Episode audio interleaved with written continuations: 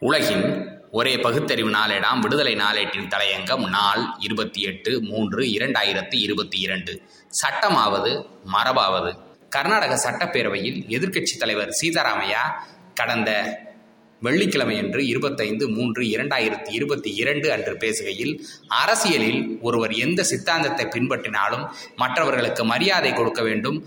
RSS BJP Congress என எந்த அமைப்பைச் சேர்ந்தவர்களாக இருந்தாலும் மற்ற அமைப்பினரை தரக்குறைவாக பேசக்கூடாது என்று கூறினார். அப்போது குறுக்கிட்ட பேரவைத் தலைவர் விஸ்வேசர் ஹாஹைரி ஏன் திடீரென்று எங்கள் ஆர்எஸ்எஸ் அமைப்பை பற்றி பேசுகிறீர்கள் என்றார். இதில் ஒன்றை முக்கியமாக கவனிக்க வேண்டும். எதிர்க்கட்சி தலைவர் சீதாராமையா வெறும் ஆர்எஸ்எஸ்ஐ பற்றி மட்டும் குறிப்பிட்டு பேசவில்லை. காங்கிரஸ் உட்பட குறிப்பிட்டு பேசியுள்ளார். சட்டப்பேரவைத் தலைவர் தேவையில்லாமல் எங்கள் அப்பன் குதிரைக்குள் இல்லை என்று பேசியதுதான் வேடிக்கை. சட்டப்பேரவை தலைவராக வரக்கூடியவர் கட்சி சார்பாக சட்டப்பேரவைக்கு தேர்ந்தெடுக்கப்பட்டாலும் பேரவைத் தலைவர் என்ற ஆசனத்தில் அமரும்போது கட்சிகளுக்கு அப்பாற்பட்ட மாமனிதராக நடந்து கொள்ள வேண்டும். மரபுகள் பண்புகளை ஆர்எஸ்எஸ் பிஜேபிகளிடம் எதிர்பார்க்க முடியாது என்பதை நிரூபித்து விட்டார். இந்த பிரச்சனை அத்தோடு முடிந்துவிடவில்லை. சட்டப்பேரவைத் தலைவர் கூறியதற்கு மறுமொழி கூறும் வகையில் சட்டப்பேரவை காங்கிரஸ் கட்சி தலைவர் ஜமீர் அகமது பேரவைத் தலைவர் இருக்கையில் அமர்ந்து கொண்டு எங்கள் ஆர்எஸ்எஸ் என்று கூறுவது சரியல்ல என்று பதிலடி கொடுத்தார்.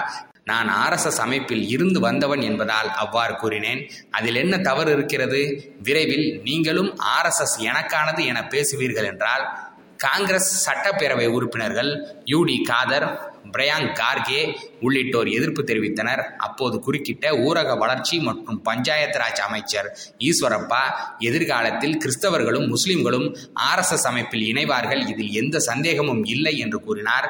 ஒன்றிய ஆட்சியில் பிஜேபி வந்தாலும் வந்தது. அது முதற்கொண்டு எல்லா சட்ட பண்புகளையும் ஒழுங்குமுறைகளையும் காலில் போட்டு மிதிக்கப்பட்டு வருகின்றன. இந்திய துணைக்கண்டத்தில் மூன்று முறை தடை செய்யப்பட்ட ஒரு அமைப்பு உண்டென்றால் அது ஆர்எஸ்எஸ் தான் காந்தியார் படுகொலை பாபர் மசூதி இடிப்பு என்பது போன்ற நாசக்கார வன்முறை செயல்களில் ஈடுபட்டதற்காக தடை செய்யப்பட்ட ஒரு அமைப்பை சார்ந்தவர்கள் நாங்கள் என்று சட்டமன்றத்தில் கூறுகிறார்கள் என்றால் இதனை எந்த ராகத்தில் எடுத்துக்கொள்வது?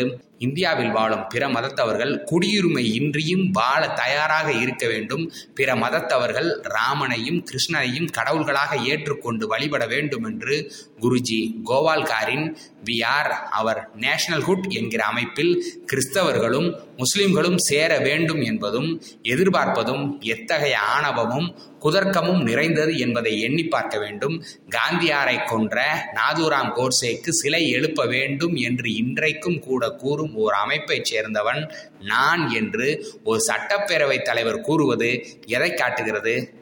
இதாவது ஒரு மாநில சட்டப்பேரவை சம்பந்தப்பட்டது.